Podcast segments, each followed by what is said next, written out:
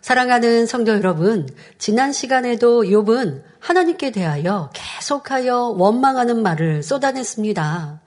나무를 들어 설명하며 나무는 가지가 찍혀 떨어져 나가도 다시 움이 돋고 무성해지며 죽은 나무 같아도 물을 공급하면 다시 살아 새로 심은 것 같이 되지만 사람은 죽으면 끝이라 말하였지요. 그러면서 욥 자신도 이제 어떤 소망도 희망도 없다 하는 말을 바로 자포자기의 말을 하는 것을 보았습니다. 또 자신의 화려했던 과거를 추억하며 예전에는 하나님이 나를 너무 사랑해 주셔서 부요하고 건강했으며 축복이 넘치는 사람이었습니다. 그런데 하나님의 마음이 한순간에 변하여 나의 죄를 세시며 괴롭게 하셨다 말하며 하나님을 원망하였지요. 하나님은 욥을 너무나 사랑하심으로 더 큰 축복을 받을 수 있는 그릇으로 만들기 위해 연단하고 계시는데 욥은 그 깊은 마음을 헤아리지 못하니 오해의 말이 끝없이 이어지고 있습니다. 이처럼 하나님의 마음을 헤아리지 못하면 오해하게 되고 기쁨과 감사를 잃어버리게 됩니다. 바로 이것이 영적인 믿음이 없다는 증거이지요. 여러분 삶 속에 이러한 모습을 정확히 찾아서 회개하고 돌이키고 변화될 때 이것이 온전한 구원이요. 이 땅에 우리의 문제가 해결받고 치료되는 축복의 길입니다. 계속하여 불평하고 원망한다면 그것은 믿음이 없는 것입니다.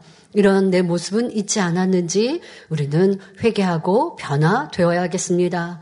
아버지 하나님 편에서 생각해 보세요. 응답하고 치료해주고 축복 주니 그때는 하나님 사랑해요. 성령 충만해요. 생명 다해 충성하겠습니다라고 고백하다가 내가 바라는 대로 되지 않으면 이내 하나님을 원망하는 모습이라면 하나님께서 이런 자녀 얻고자 인간경작 하셨겠습니까? 그렇지 않지요.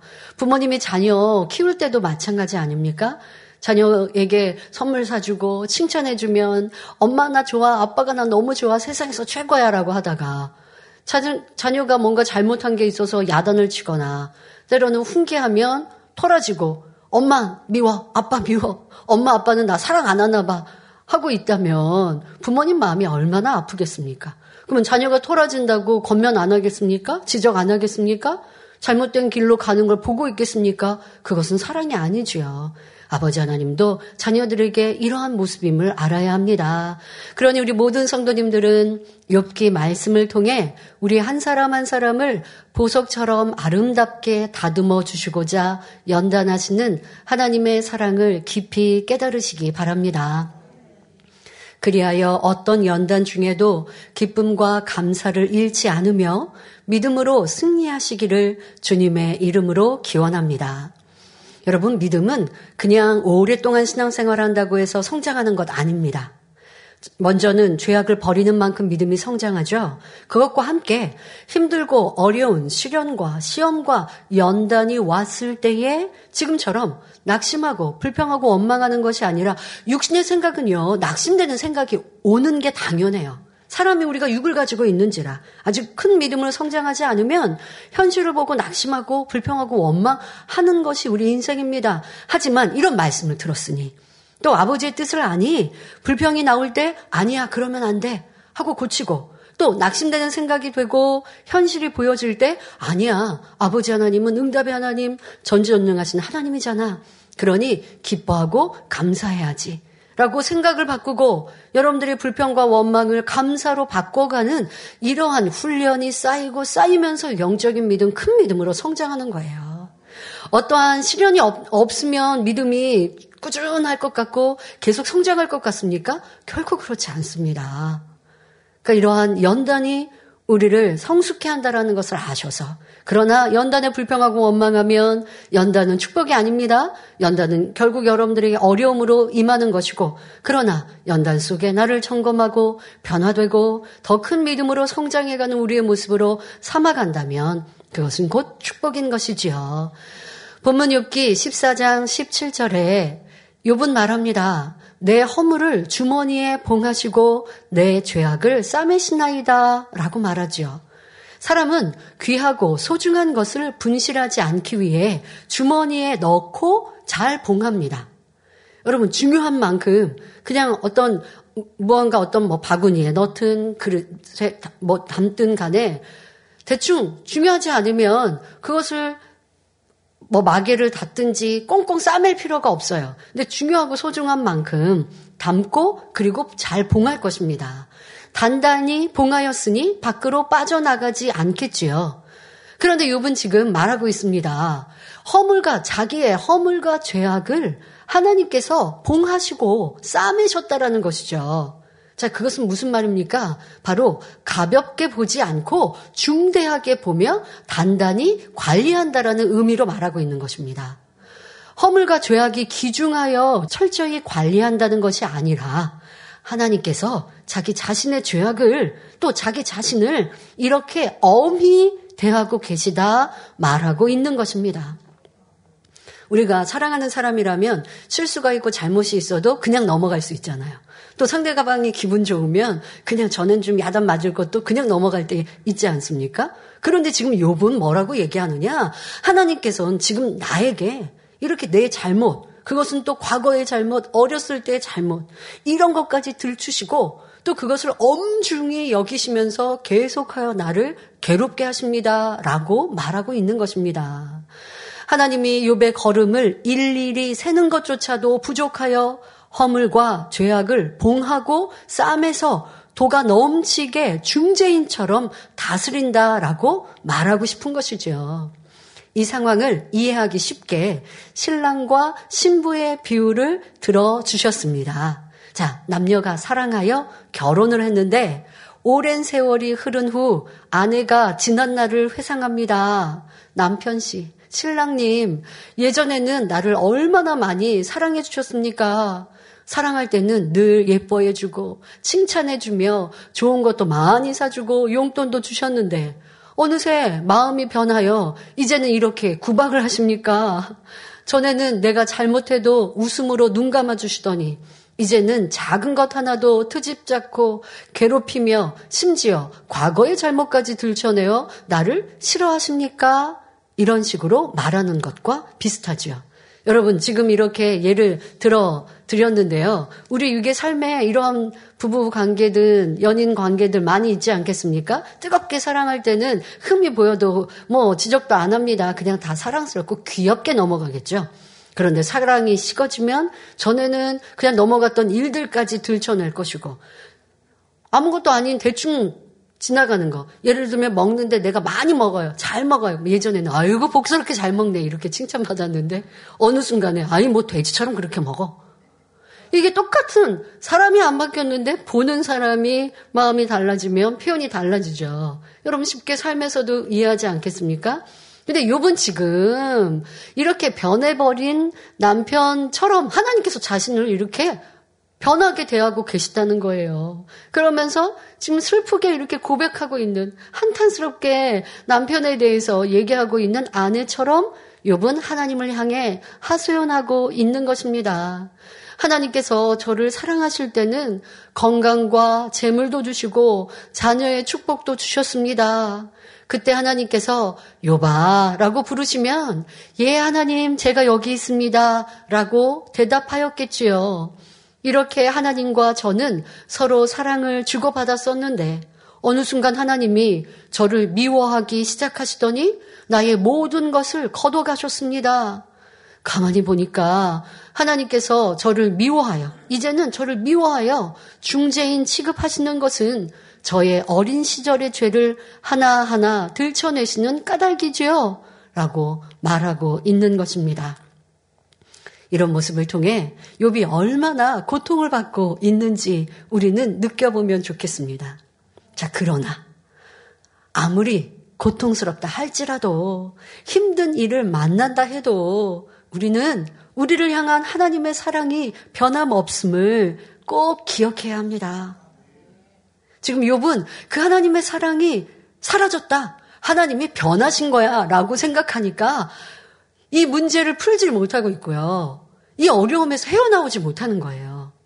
여러분들도 마찬가지입니다. 어, 나는 과거를 추억하면서 이런 좋은 날도 있었고, 하나님이 이런 축복을 주셨는데, 지금은 아니 그렇습니다. 하면 문제 해결이 안 돼요. 그게 아니라 변함없으신 하나님의 사랑. 지금 내가 기도하는데 응답이 더딘 것 같아요. 지금 어려움이 있는 것 같아요. 그럼 하나님이 나를 아, 사랑하지 않으시나 봐. 많은 크리스천들이 이렇게 오해한단 말이에요. 그렇지 않습니다. 아버지는 변함없이 우리를 사랑하십니다. 하지만 내 잘못이 있고 그 잘못을 회개하고 돌이켜 변화되지 않기에 응답을 축복을 주실 수 없는 하나님, 그 또한도 사랑이신 거예요. 그러나 안타까이 나를 보고 계시다는 거예요. 하나님 내게 이렇게 어려움을 주셨어요? 내게 왜 시험을 주셨어요? 나 어려움 오는 거 왜 막아주지 않았어요? 하나님께 원망할 것이 아니라 내 잘못을 찾고 회개하고 돌이키지 않은 내 모습인 것이지. 하나님은 변함없이 우리를 사랑하고 계십니다. 성경을 보면 우리의 아버지 되시는 하나님을 남편으로 표현하실 때도 있습니다. 이사야 54장 5절에 이는 너를 지으신 자는 내 남편이시라 말씀했고 특히 아가서는 우리와 하나님 사이를 사랑하는 연인의 관계, 신부와 신랑의 관계로 비유하고 있지요. 하나님은 욥을 지극히 사랑하는 신랑이시기 때문에 아름다운 신부로 만들고자 욥에게 연단을 허락하신 것인데 욥은 나쁜 하나님으로 오해하고 있습니다. 변개한 하나님? 사랑을 이제 버리신 하나님, 나를 버리신 하나님 결코 아닙니다. 변함없이 사랑하고 계신 그런 변개함 없으신 아버지 하나님이시죠. 자, 이어지는 6기 14장 10, 18절 19절에 무너지는 산은 정령 흩어지고 바위는 그 자리에서 옮겨가고 물은 돌을 닳게 하고 넘치는 물은 땅의 티끌을 씻어버리나이다. 이와 같이 주께서는 사람의 소망을 끊으시나이다 라고 말합니다. 성도 여러분, 산사태가 나는 장면을 상상해 보시기 바랍니다. 폭우나 지진 등으로 산 중턱이 갑자기 무너져 내리면 산은 형체가 바뀌게 됩니다. 아무리 웅장하고 단단한 바위돌도 순식간에 굴러서 옮겨지고 말지요. 또 화산 폭발이 일어난다면 산봉우리는 날아가 버리고 용암으로 가득 뒤덮이는 황량한 모습이 되고 맙니다. 그러면 욥은 하나님께 왜 이러한 비유를 들어 설명하는 것일까요? 여기서 욥은 자신을 높은 산과 단단한 바위에 비유하고 있습니다. 전에는 욥이 큰 산과 같은 명예가 있었고 부유했으며 권세도 있었습니다. 몸도 바위처럼 건강하고 자녀들도 많았으며 무사람으로부터 존경받는 사람이었지요. 그런데 하나님께서 이 웅장한 산을 무너뜨려 버리시니 이제는 아무 쓸모없는 산과 바위가 되었다는 것입니다. 또 욥은 물은 돌을 닳게 하고 넘치는 물은 땅의 티끌을 씻어버린다고 말하고 있습니다. 시냇물이 수십 년, 수백 년 흐르다 보면 이 물살에 돌들이 깎이고 닳아서 크기가 점점 작아집니다. 또 작은 물방울 하나는 힘이 없지만 오랜 세월 끊임없이 떨어진다면 단단한 바위도 구멍이 나게 되지요. 그런데 이렇게 욥은 설명하다가 또 바로 이어서는 넘치는 물이 티끌을 씻어 버린다라고 하는 앞에서 말한 것과 조금은 상반된 표현을 하고 있습니다.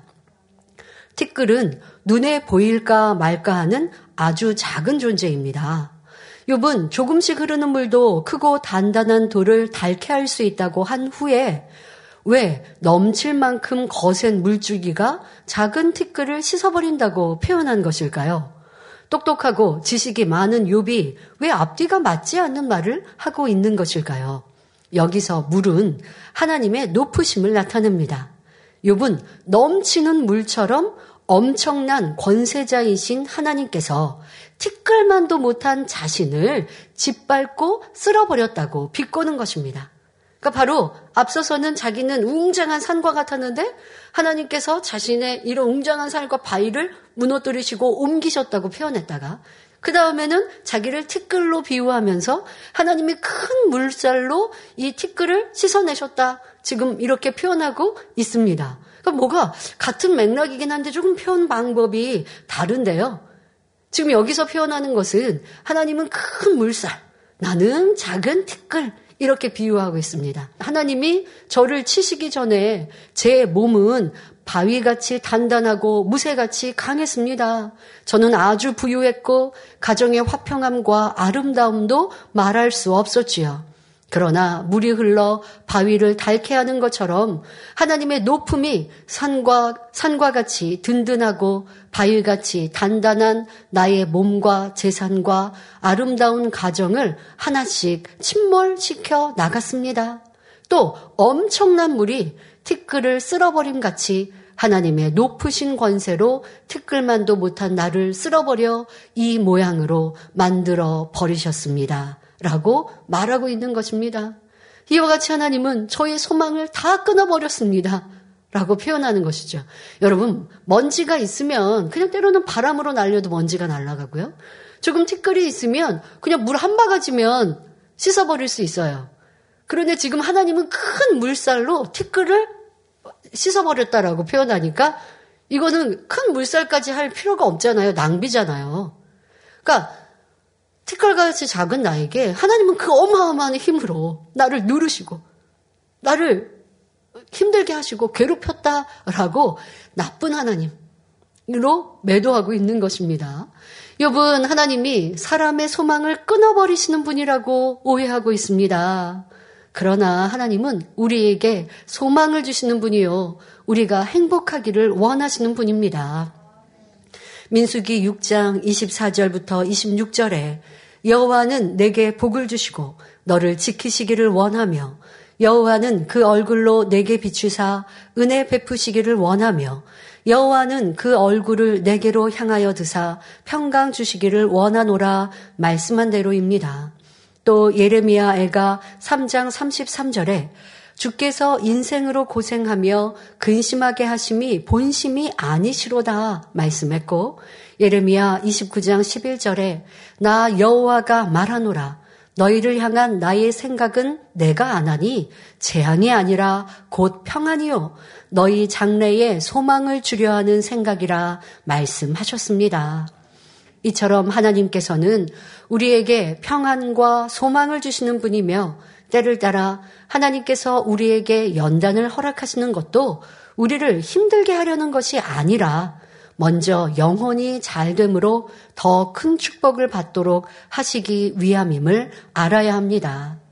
그러나 욥은 이러한 하나님의 마음을 헤아리지 못하니 오해와 불평, 탄식의 말이 계속됩니다. 욥기 14장 20절 21절에 주께서 사람을 영영이 이기셔서 떠나게 하시며 그의 얼굴빛을 변하게 하시고 쫓아 보내시오니 그 아들이 종기하나 그가 알지 못하며 비천하나 그가 깨닫지 못하나이다 라고 말합니다. 만일 다섯 살짜리 아이와 25살, 25세 된 청년 사이에 다툼이 일어났다면 참 우스운 광경이겠죠, 여러분. 다섯 살 꼬맹이와 20, 25살 한창 막 힘이 넘치는 청년, 남자 청년과 다툼이 일어났다? 아, 그거는 참 우스꽝스러운 장면일 거예요. 누가 욕을 먹겠습니까? 도리어 성인 25세 성인이 욕을 먹을 거예요. 자, 이런 상황이라면 그럼 누가 양보를 해야 하겠습니까? 다섯 살 어린이가 욕을 하고 덤빈다고 해서 25살 된 청년이 같이 싸운다면 이는 자기 얼굴에 침을 뱉는 격이 되겠죠. 청년은 아이와 상대가 안 되니 당연히 양보를 하든지 피해 버리든지 할 것입니다. 자, 그런데 욥은 엄청난 권세자인 하나님이 티끌만도 못한 인생인 자기를 끝까지 추적하고 이기려고 한다라고 표현하는 것입니다. 지금 여러분들이 이 욥의 표현을 이해하기 쉽게 다섯 살짜리 꼬맹이와 어, 25살 청년의 예를 들어 드린 거고요. 이건 여러분들이 말씀을 이해하기 쉽게 당의자님께서 비유를 들어 설명해 주셨는데요. 욥의 마음이 딱 익은 거예요. 티끌만도 못한 저를 하나님께서 괴롭게 하기 위해서 아주 큰, 크고 힘찬 물살로 티끌을 보내시지 않았습니까? 지금 다섯 살 꼬맹이에게 그냥 25살 힘센 청년이 주먹으로 이렇게 내리치는 것과 뭐가 다르냐라고 말하고 있는 것이죠. 그러니 이 말에는 하나님은 그만큼 나쁜 하나님이라고 표현하고 있는 것입니다. 주께서 사람을 영영히 이기셔서 떠나게 하신다는 것은 엄청난 권세자인 하나님이 자기를 끝까지 이기려고 자신의 재산을 걷어가셨으며 건강도 가정의 화평도 떠나게 하셨다는 것입니다. 그리고 결국은 욥의 생명까지도 이 세상을 떠나게 하여 음부로 보내려고 하신다는 의미입니다. 거룩하신 하나님 앞에 욥의 말이 거침없이 나오는 것을 볼 수 있습니다. 이러한 욥의 모습 또한 남편을 대하는 아내의 모습에 비유할 수 있습니다. 예를 들어 아내가 사랑이 변해버린 남편의 마음을 돌리기 위해 처음에는 비유도 맞추고 애원도 해보고 온갖 정성을 다한 서비스를 해봅니다. 그런데 이렇게 해봐도 안 되고 저렇게 해봐도 안 되고 여전히 남편은 요지부동이니 결국은 아내도 이제는 될 대로 되라는 식으로 남편을 하게 향해서 마구 불평, 원망, 욕을 쏟아붓고 있습니다. 자, 이러한 장면 여러분들 그림이 그려지시죠? 자, 이와 마찬가지로 욥은 처음에는 하나님께 간청도 해보고 나중에는 원망, 탄식을 넘어 나쁜 하나님이라 매도하는 등 이런저런 방법을 다 동원해 보았습니다. 그래도 하나님으로부터 아무런 응답이 없으니 이제는 입술을 제어하지 않고 나오는 대로 마구 쏟아내고 있는 것이죠. 어, 세상 부부들을 보면 이제 마구 쏟아내다가 그 다음에는 손에 잡히는 대로 막 던지지 않습니까? 지금 욥이 입술의 말이 지금 이렇게 나오고 있는 것입니다. 나는 하나님 앞에 또 사람 앞에 이러한 악을 쏟아내진 않았는지 생각해 보셔야 합니다. 자, 또 그의 얼굴빛을 변하게 한다는 것은 그동안 욥이 감정을 절제하지 못하고 하나님 앞에 원망과 탄식으로 불그락 푸르락 하는 등 얼굴빛이 변해온 것을 의미합니다. 그런데 이렇게 했던 것은 자기 잘못이 아니라 내 안에 악이 있어서 악한 감정이 있어서 그리했어 라고 하는 것이 아니죠. 하나님께서 저를 그렇게 만드셨어요. 라고 말하고 있는 것입니다. 자, 그러면 그 아들이 존귀하나 그가 알지 못한다는 것은 무슨 의미일까요? 욥이 과거에는 부유하였고 존귀했습니다.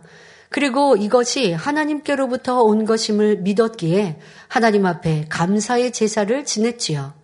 그러나 아무리 과거가 풍성하고 화려했다 할지라도 하나님이 이렇게 비천한 티끌만도 못하게 만드셨으니 과거의 축복이 무슨 소용이 있느냐는 말입니다.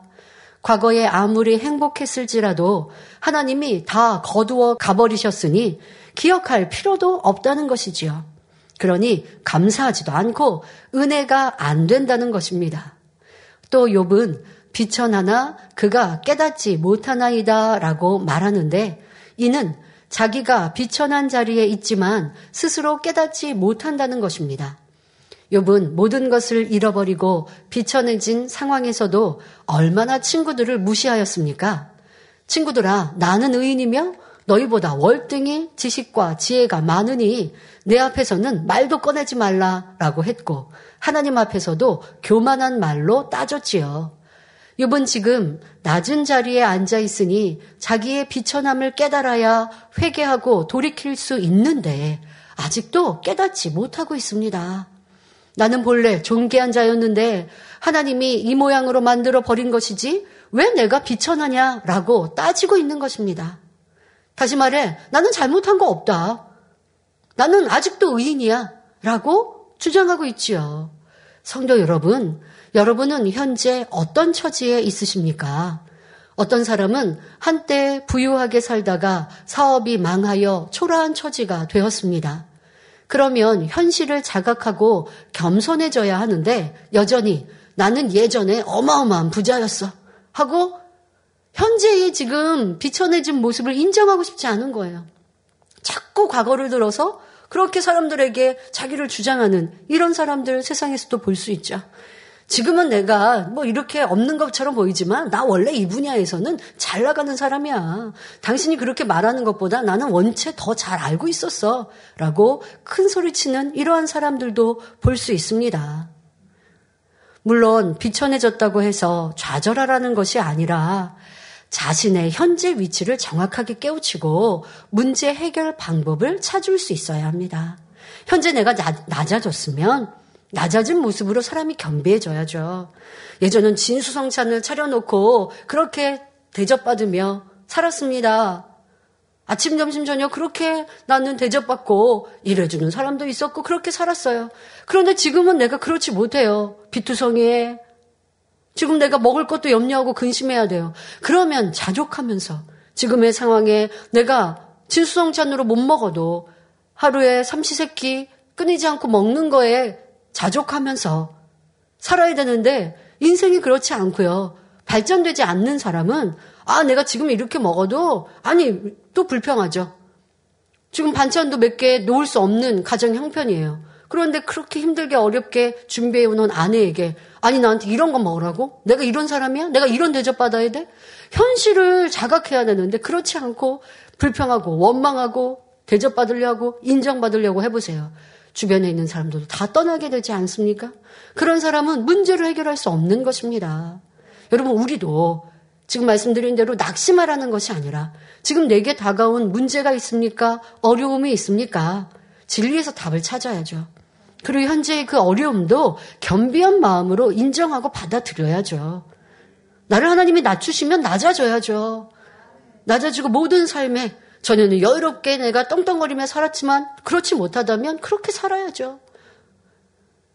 단벌로 살아야 하면 단벌로 살아야 하고 먹는 것을 걱정해야 되면 먹는 것에 먹는 먹을 수 있음에 감사해야 하죠.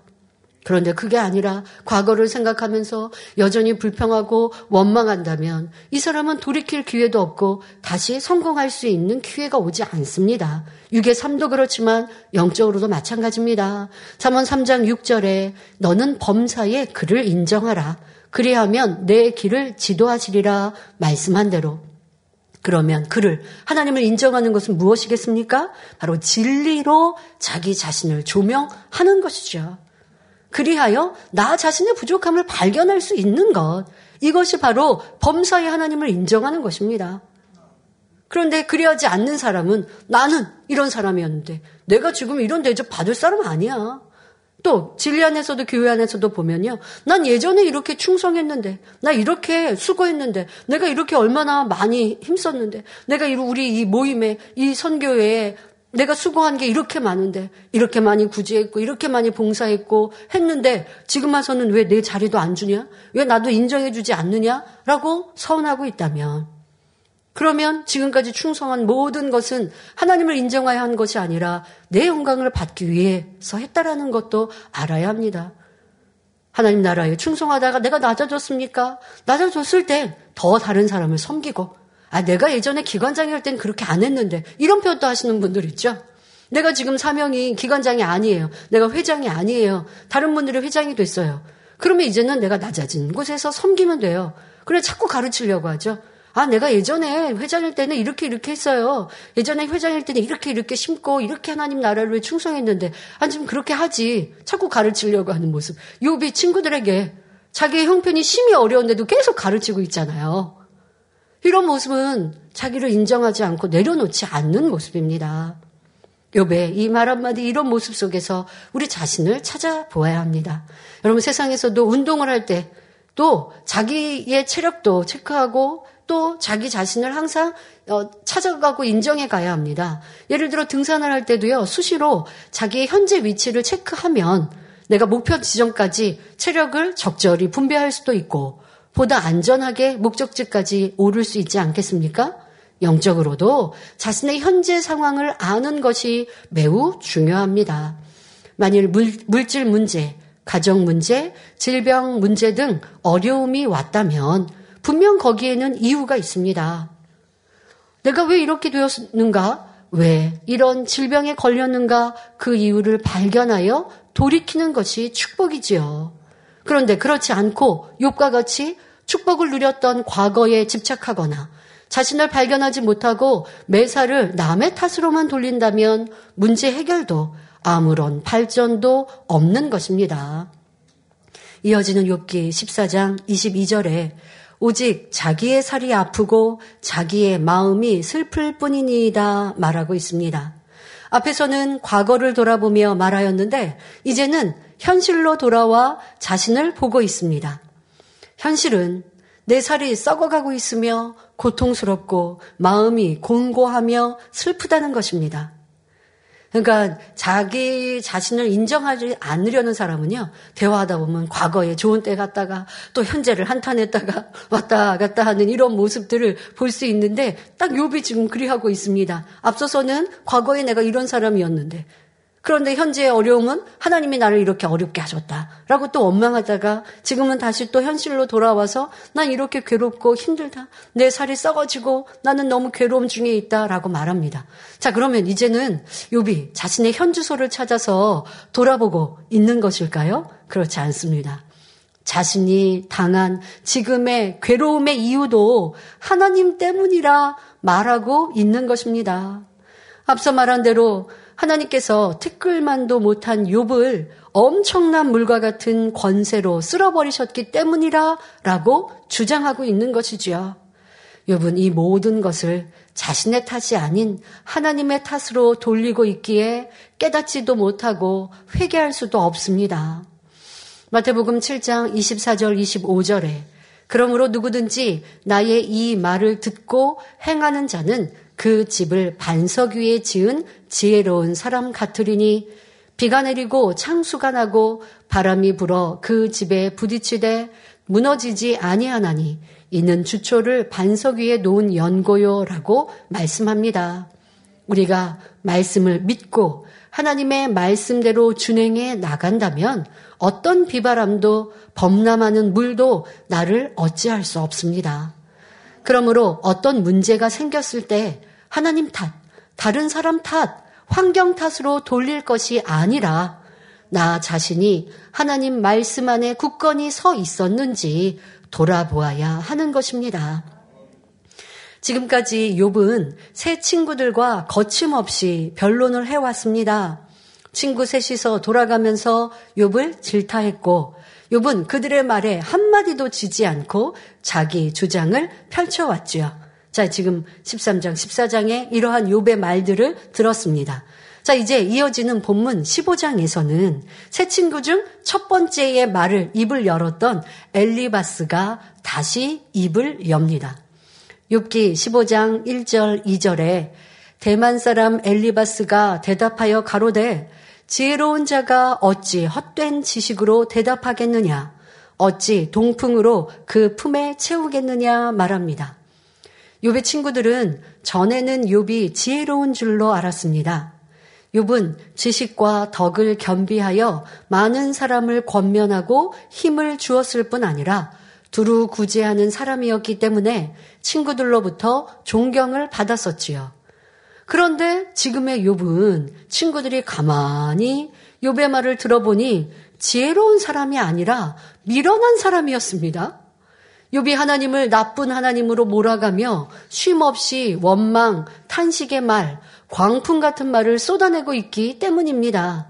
그래서 엘리바스는 지혜로운 자가 어찌 헛된 지식으로 대답하겠느냐. 즉, 욥, 내가 지혜로운 사람이라면 헛된 지식으로 대답할 리가 없다라고 말하는 것이지요.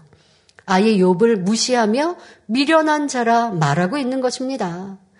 여기서 우리는 변론이 이처럼 무익하다는 것을 다시금 깨달아야 합니다. 만일 욥이 친구들과 변론하지 않았다면 친구들이 이렇게 욥을 얕잡아 보지 않았을 것입니다. 처음에는 욥을 위해 금식까지 해주었던 친구들이 서로 변론하다 보니 감정이 격해져서 욥을 질타하다 못해 미련한 자라 무시하기에 이른 것이지요. 잠언 9장 10절에 여호와를 경외하는 것이 지혜의 근본이라 말씀합니다. 만일 욥이 하나님을 끝까지 경외했다면 친구들로부터 미련한 자라는 말을 듣지 않았을 것입니다. 그런데 변론 중에 욥의 입에서 나오는 말들이 하나님을 경외하면서 떠난 말들이요 진리가 아니었기 때문에 결국 미련한 자가 되고 만 것입니다. 이어서 엘리바스는 어찌 동풍으로 그 품에 채우겠느냐라고 했는데 이는 동쪽에서 부는 바람을 사람의 품에 안을 수 없다는 말이지요. 이는 욥의 말이 무익하고 헛됨을 비유적으로 표현한 것입니다. 바람은 세게 불든 약하게 불든 그저 스쳐 지나갈 뿐 사람의 손에 담을 수도 품에 안을 수도 없습니다. 이처럼 욥의 말은 헛되어서 마치 바람을 잡으려는 것과 같다고 말하는 것입니다. 그러니까 야, 욥아, 너가 지금 이렇게 구구절절 계속하여 말하는데 다 쓸데없는 말이야. 너 지금 쓸데없이 지금 시간 낭비 우리한테 시키는 거야. 지금 이 한 문장으로 이렇게 욥을 무시하고 있습니다. 계속하여 엘리바스는 15장 3절에 어찌 유조치 아니한 이야기, 무익한 말로 변론하겠느냐라고 말합니다. 여기서 유조치 아니한 이야기란 도움이 되지 않는 쓸데없는 말을 뜻합니다. 요바, 너는 바람을 잡으려는 것처럼 헛되고 무익한 변론을 하고 있으니 참으로 미련한 자의 말이 아니냐? 이렇게 질타하고 있는 것입니다. 엘리바스의 이 말이 틀린 말은 아니지만 그렇다고 이렇게 책망하는 자세가 옳은 것도 아닙니다. 엘리바스가 아무리 욥을 책망할지라도 지금은 소용이 없는 상태이기 때문입니다. 욥이 그런 말이 지금 들리지 않지 않습니까? 그런데 지금 욥의 친구 엘리바스도요. 욥의 말을 한참 듣고 나니까 감정이 상해가지고 또 욥을 질타하고 있는 거예요. 내 말이 먹히지 않을 걸 알면서도 또 이렇게 하고 있어요. 지금 욥은 친구들 때문에 점점 감정의 골이 깊어지고 있습니다. 성도님들 지금 이 부분 아주 중요합니다. 우리 삶의 가정에 여러분들의 직장에서 사람과의 사이에서 꼭 명심하시면 사람 사이에 큰 도움이 될 것입니다. 특히 부부, 또 부모 자녀 사이에서의 대화법도 큰 도움을 가질 수 있습니다. 자, 여러분들이 자꾸 이 변론하는 말, 내가 상대방의 말을 자꾸 많이 말하게 하도록 유도했다라는 것도 알아야 돼요. 그냥 상대가 불평하고 원망할 때 내가 그냥 입을 다물 걸. 거기에다가 잘잘못을 따지고 이거는 맞았어. 이건 틀렸어. 이건 네가 이렇게 해서 그런 거야. 우리는 뭐라고 얘기하냐면 내가 알려주려고 그러는 거라고. 상대가 잘 분별 못하는 것 같고 깨우치지 못한 것 같아서 내가 그거 설명해 주려고 하는 거라고. 그런데 결과는 어땠나요? 내 설명이 상대에게 먹히던가요? 들리던가요? 담기던가요? 깨우치던가요? 회개하던가요? 아니에요. 그렇게 말하는 말에 상대방은 또 질세라 또 다른 말들로 변명하고 이유해서 계속하여 변론에 변론이 끊이지 않았고 악한 감정이 불붙듯 더 일어나더라는 것입니다. 이렇게 감정이 일어나 마음이 뒤틀린 상태에서는 아무리 옳은 말이라 해도 마음에 받아들이지 않습니다. 오히려 그 말로 인해 상대는 더 화가 나고 감정이 폭발할 수 있기 때문에 차라리 입을 다물고 참는 사람이 지혜로운 사람인 것이지요. 따라서 친구들이 욥의 연단을 길게 만드는 장본인이었다라는 것도 알아야 합니다. 여러분, 욥의 친구들은 욥을 위로하기 위해서 왔어요. 그런데 욥의 친구들이 욥을 욥의 연단을 길게 만드는 장본인이 되었다고요. 아니 그런 의도 아니었는데 그렇게 돼버렸어요. 여러분들의 말의 의도는 상대방과 대화하고 변론할 때 말의 의도는 좀 화목하게 돼보려고 사이를 좋게 하려고 말을 시작했는데 아 도리어 더 감정이 상한 경우도 있죠. 아 내가 그때 잘못했어. 내가 이거 미안해 라고 말하려고 갔어요. 나는 미안하다고 해서 상대방하고 화목한 관계가 되려고 말을 열었거든요. 근데 말을 하다 보면요. 내가 잘못했으면 하는 게 아니죠. 아, 내가 잘못한 건 맞는데, 아, 이 집사님도 나한테 이렇게 얘기했잖아. 이렇게 되면 상대방이 또 기분 나빠져요. 또, 지금 말, 앞서 말씀드린 것처럼 부부 간에, 부모와 자녀 간에 대화를 하다 보면, 아니, 당신 이거 잘못했잖아. 아, 내가 말하는 의도는 당신 이거 고치면 참 좋을 것 같아서. 그런데 그걸 상대가 받지 못하면 지적으로 다가오는 거지 나를 사랑하여 권면한다고 느껴지지 않으니 서로 감정이 격해지고 내 말이 상대방의 악한 감정을 더 불러일으킨 거라고요. 불이 조금 붙었는데 내 말이 부치질해서 불을 더 성나게 한 거라고요. 만약에 친구들이 욥의 친구들이 욥의 옆에 없었다면요. 욥은 변론하지 않았을 것입니다. 지금 요배 아내도 떠났고 자녀도 다 잃었습니다. 요배 혼자 지금 고통을 당하고 있어요. 근데 위로한다고 친구들이 와서 변론에 변론을 하다 보니까 악을 계속 바라게 됐잖아요. 그런데 요배 친구들이 그렇게 와서 말하다가 변론하지 않았다면 그러면 욥은 어떻게 됐을까요? 다만 자신의 고통스러운 현실 앞에 뭐 처음에는 좀 불평 불만의 생각도 있었겠지만 조용히 결국은 조용히 묵상하며 회개거리를 찾을 수 있었을 거예요, 욥은. 그랬다면 연단이 길어지지도 않았겠죠. 자, 여기서 우리 성도님들 부부 간에 부모 자녀 간에 내가 욥의 친구의 역할을 하고 있다라는 것도 알아야 합니다. 때로는 배우자가, 때로는 자녀가 내가 눈에 보기에는 비질를 행하거나 또 아니면 스스로가 잘못해서 어려움을 당하고 있는데 아유, 그러니까 내가 그렇게 하지 말라 그랬잖아요. 하면서 우리는 문제를 해결하려는 말을 하는 것 같지만 그게 상대를 지적하는 말이고 아프게 하는 말이고 상처 입히는 말이고 그러면 상대방은 그걸 받아들여야 하는데 받아들일 마음이 되지 않으면 또 변명하고 이유하다 보면 싸우고 다투게 된다고요. 사랑하는 성도님들, 왜 부모님이 자녀하고 싸우고 계십니까? 왜 싸우시냐면요. 저에게 편지 쓰시고 기도 요청을 하실 때 대행님, 제 자녀가 이렇게 비질릴 가운데 삽니다. 세상을 사랑합니다. 육체를 행하고 있습니다. 기도해 주세요. 라고 해요. 그런데 부모님이 자녀가 자꾸 집 밖에 나가도록 만들어요. 밖을 좋아하고 친구를 좋아하고 오락을 좋아하게 만들어요. 왜? 자꾸 지적하니까. 너 그러면 안 돼. 너 그러면 지옥 가. 너 그러면 안 되는 거 들었잖아. 알잖아. 근데 왜 세상 친구 짝하니? 너 왜 이성 친구 어, 사귀니? 너 그렇게 오락하니? 그 부모님은 자녀를 위해서 한말 같지만 자녀가 평상시에 부모님의 사랑을 느끼지 못한 상태여서 세상의 마음을 두고 친구의 마음을 주면서 위로를 받고 있는데 그런데 그렇게 세상이 삐뚤어진 마음의 이유를 부모 자신이 자기에게서 찾아야 하는데 그렇지 않고 너 왜 그러니? 너 그거 잘못이야. 너 그러지 마. 집안에 좀 있어. 오락하지 마. 이성 친구 사귀지 마. 라고만 하면 하지 마, 하지 마, 하지 마가. 하지 않아야 되는 거는 분명히 맞는데 그럴 능력이 안 오는데 어떡하냐고요. 백마디의 말보다 따뜻한 반찬을 따뜻한 식탁을 차려주시면서 더 많이 기도해 주시고 그 자녀를 더 많이 금식해 주시고 지적하는 말, 안 된다 하는 말보다 더 위로하는 말, 칭찬하는 말, 집 밖에 아니라 집을 좋아하도록 엄마 아빠를 좋아하도록 친구보다 엄마 아빠에게 위로의 말, 응원의 말을 들어서 내가 힘들고 어려우면 부모님을 찾아올 수 있도록 그렇게 여러분들의 대화법을 바꾸시고 사랑을 이루시면 문제가 그때서부터 해결이 되는데 그게 아니라 자꾸 자녀에게서 자녀가 문제인 건 맞지만 문제의 요인을 내가 주었다고요. 요비 지금 하나님에 대해 불평하고 원망하는 큰 담을 쌓고 있지만 친구들이 자꾸 그렇게 변론하는 말들로 계속 긁어부스럼을 만들었다고요. 이러한 우리의 가족 관계들 고쳐야 하고요. 여러분들의 신앙 안에서도 이런 부분도 고쳐야 합니다. 예를 들어서 상대방이 성령 충만하지 않아요. 거기에다 대고 겉면을 한다고 해보세요.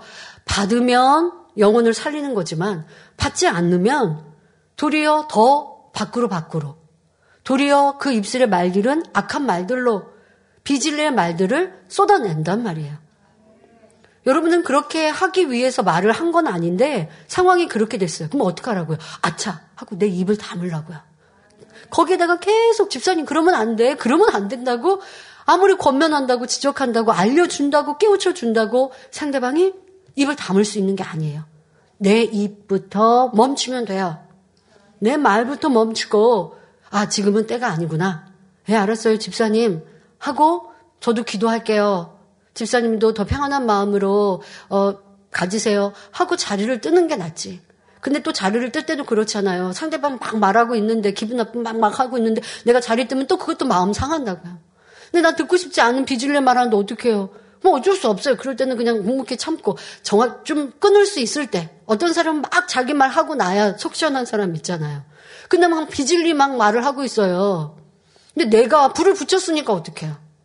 근데 여기다가 권면한다고 지적한다고 상대가 고칠 게 아니라 불 붙는데 기름 묻는 격이 되면 입을 다물고 좀 기다려 주시고 마음으로 기도해 주시고 그리고 상대방 감정이 좀 차분해지면 자리를 뜨시고 그를 위해서 더 미안한 마음으로 기도해 주고 좋은 때에 대화를 하는 게 이것이 사랑의 대화법, 지혜로운 대화법이 되는 것입니다. 자, 친구들의 말은 요백에 아무런 유익을 주지 못했고 오히려 감정을 돋우며 악을 바라게 하는 촉진제가 되고 말았던 것입니다. 요배 친구들처럼 우리가 어떠한 말을 하느냐에 따라서 상대에게 슬픔과 고통을 주며 원수를 맺게 할 수도 있음을 알아야 합니다. 그래서 잠언 10장 19절에 말이 많으면 허물을 면키 어려우나 그 입술을 제어하는 자는 지혜가 있느니라 말씀하시는 것입니다. 그럼 일반적으로 사람들이 변론하는 이유는 무엇입니까? 바로 내가 옳다라고 하는 생각이 있기 때문이죠. 또 내 자존심, 교만, 지지 않으려는 마음, 욕심 등이 있기 때문입니다. 그러니 상대가 싫다는데도 어떻게든 내 주장을 관철하여 상대를 설득시키려 하니 변론하게 되고 사이가 더 나빠져 상대의 마음 문을 닫게 만듭니다. 내가 옳고 더 많이 알고 더 낫다 하며 자신을 드러내려 하니 말이 많아지고 변론하게 되는 것이지요. 그러나 아무리 좋은 소식이며 옳은 말이라 해도 변론은 아무런 유익을 가져다 주지 못하기 때문에 상대가 받지 못할 때는 말을 멈춰야 하는 것입니다.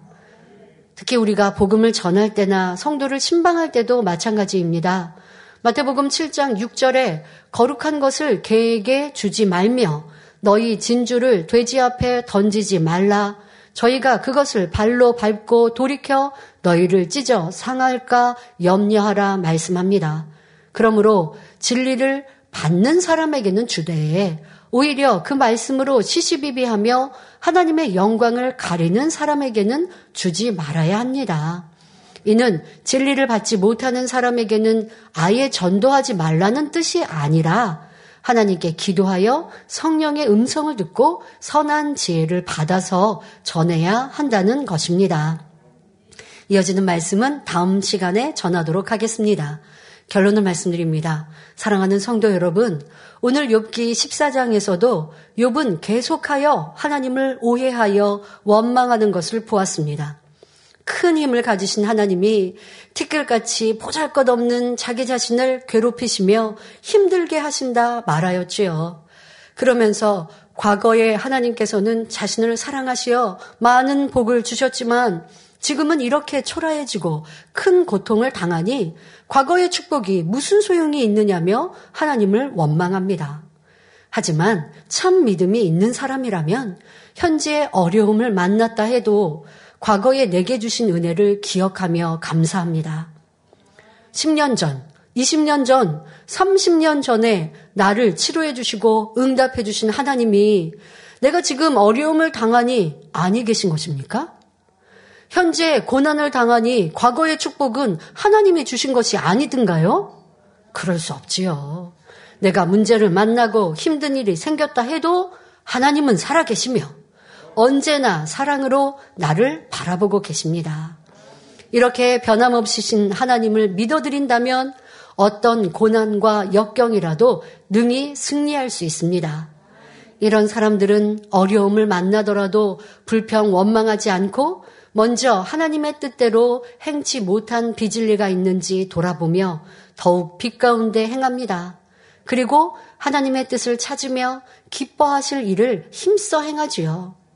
주님의 사랑에 감사하며 더욱 간절히 기도하여 하나님의 응답을 끌어내립니다.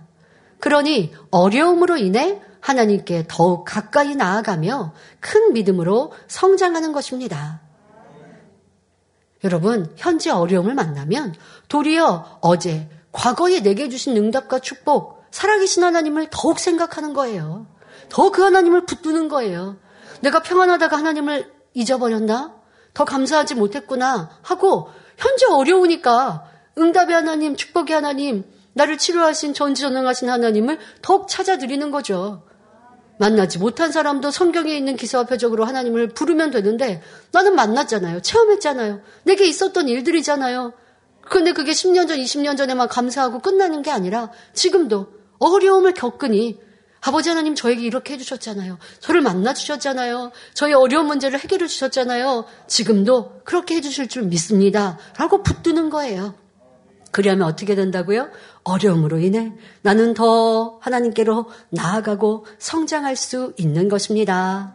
우리 모든 성도님들도 아버지 하나님을 온전히 믿고 의뢰하는 삶을 살아가시기 바랍니다. 그래서 문제 앞에 낙심하고 믿음을 잃는 것이 아니라 오직 살아계신 하나님, 변함없이 나를 사랑하시는 주님만 바라보시길 바랍니다. 그리하여 어려움으로 인해 믿음이 성장하며 더 큰 축복을 받아가는 복된 성도님들이 되시길 주님의 이름으로 축원합니다. 할렐루야 전능하신 사랑의 아버지 하나님 이 시간 기도 받는 모든 성도님들 위해 안수하여 주옵소서. GCN 방송과 인터넷과 화상을 통해 기도받는 지 교회와 지 성전 그리고 전 세계 하나님의 자녀들 위에도 시공간을 초월하여 역사하여 주시기를 원합니다. 믿어지는 믿음을 주시고 부정적인 생각과 의심의 세력을 물리쳐 주옵시며 모든 시험 환란도 물리쳐 주옵소서. 머리부터 발끝까지 오장 육부 뼈 마디마디 온몸의 신경 조직 세포 등 아픈 곳마다 성령의 불로 태우시고 근본의 빛으로 역사하여 주옵소서. 예수 그리스도의 이름으로 명하노니 원수마귀 사단 모든 질병 균 연약함아 물러가라. 빛이 여임하라 모든 불치 난치병도 성령의 불로 태워 깨끗하게 역사하여 주옵소서. 말라리아를 비롯한 모든 풍토병도 물리쳐 주옵소서. 깨끗함을 입을 지어다. 감기, 기침, 열, 몸살, 독감 등 각종 유행성 질병도 다 물러가라. 어떠한 유행성 질병 균도 틈타지 않게 지켜 주옵소서. 위암, 폐암, 간암, 유방암, 자궁암, 대장암, 피부암 등 각종 암과 에이즈, 백혈병, 뇌졸중, 고혈압, 저혈압, 심장병, 폐병, 위장병, 당뇨, 부인병, 피부병, 갑상선, 질환과 모든 염증도 깨끗게 하여 주옵소서. 소아마비, 중풍, 관절염, 디스크도 온전케 하여 주옵소서. 요통, 두통, 신경통을 비롯한 모든 통증은 사라질지어다. 간질, 자폐증, 우울증, 조울증, 노이로제 등 모든 정신질환도 물러가라. 모든 마비된 것도 풀어지고 일어나 걷고 뛸지어다. 눈도 잘 보이게 하옵시고 귀도 잘 들리게 하여 주옵소서. 소경은 눈을 뜨고 기머거리는 들으며 벙어리는 말할지어다. 각종 사고, 후유증도 깨끗게 하시고 부러진 뼈도 붙여 주옵소서. 화상 입은 것도 온전케 하옵소서. 화기야 물러가라. 열도 물러가라. 아버지 흉터도 나지 않게 역사해 주시기를 원합니다. 마약을 비롯하여 각종 약물과 독극물 중독도 깨끗함을 입을 지어다. 죽은 신경과 세포가 살아나며 죽은 자도 살아나게 하여 주옵소서. 잉태어 축복도 주시기를 원합니다. 잉태 축복을 받으라 예수 그리스도의 이름으로 명하느니 원수막이 사단아 하늘 공중 곳에 잡은 악의 영들아 물러가라. 그의 사자들도 물러갈 지니라. 이 땅의 악한 영, 더러운 영, 거짓되고 간사한 영, 이간질하고 미혹하는 모든 어둠들은 물러가라. 모든 흉악의 결박을 풀고 어둠아 물러가라. 빛이 여 임하라. 아버지 하나님 부르짖어 기도할 수 있는 능력을 주시고 죄를 버리고 성결될 수 있는 능력을 주옵소서. 영혼이 잘됨 같이 범사에 잘되게 하시고 가정의 복음화도 이루어 주시기를 원합니다. 한 주간도 모든 사고와 재앙으로부터 지켜주시고 불통이 없는 형통한 삶을 살 수 있도록 축복해 주옵소서. 성령의 불담으로 천군 천사와 주님의 불꽃 같은 눈동자로 모든 하나님의 자녀들과 가정, 일터, 사업터를 지켜주시기를 원합니다. 학생들에게 지와 명철을 더하시고 공부도 할 수 있는 뜨거운 마음과 열정도 더하여 주옵소서. 마음과 생각을 세상에 빼앗기지 않도록 지키시고 하나님을 뜨겁게 사랑하는 학생들로 축복하여 주옵소서. 하나님의 자녀들이 먹으나 마시나 입으나 무엇을 하든지 하나님 앞에 영광 돌리는 삶이 되게 축복하여 주시기를 원합니다. 나는 하나님을 만났노라 체험했노라 응답 받았노라 축복 받았노라 간증하는 입술이 되게 역사하여 주옵소서. 아버지 하나님 감사합니다. 홀로 영광 받으옵소서. 우리 주 예수 그리스도의 이름으로 기도하옵나이다. 아멘.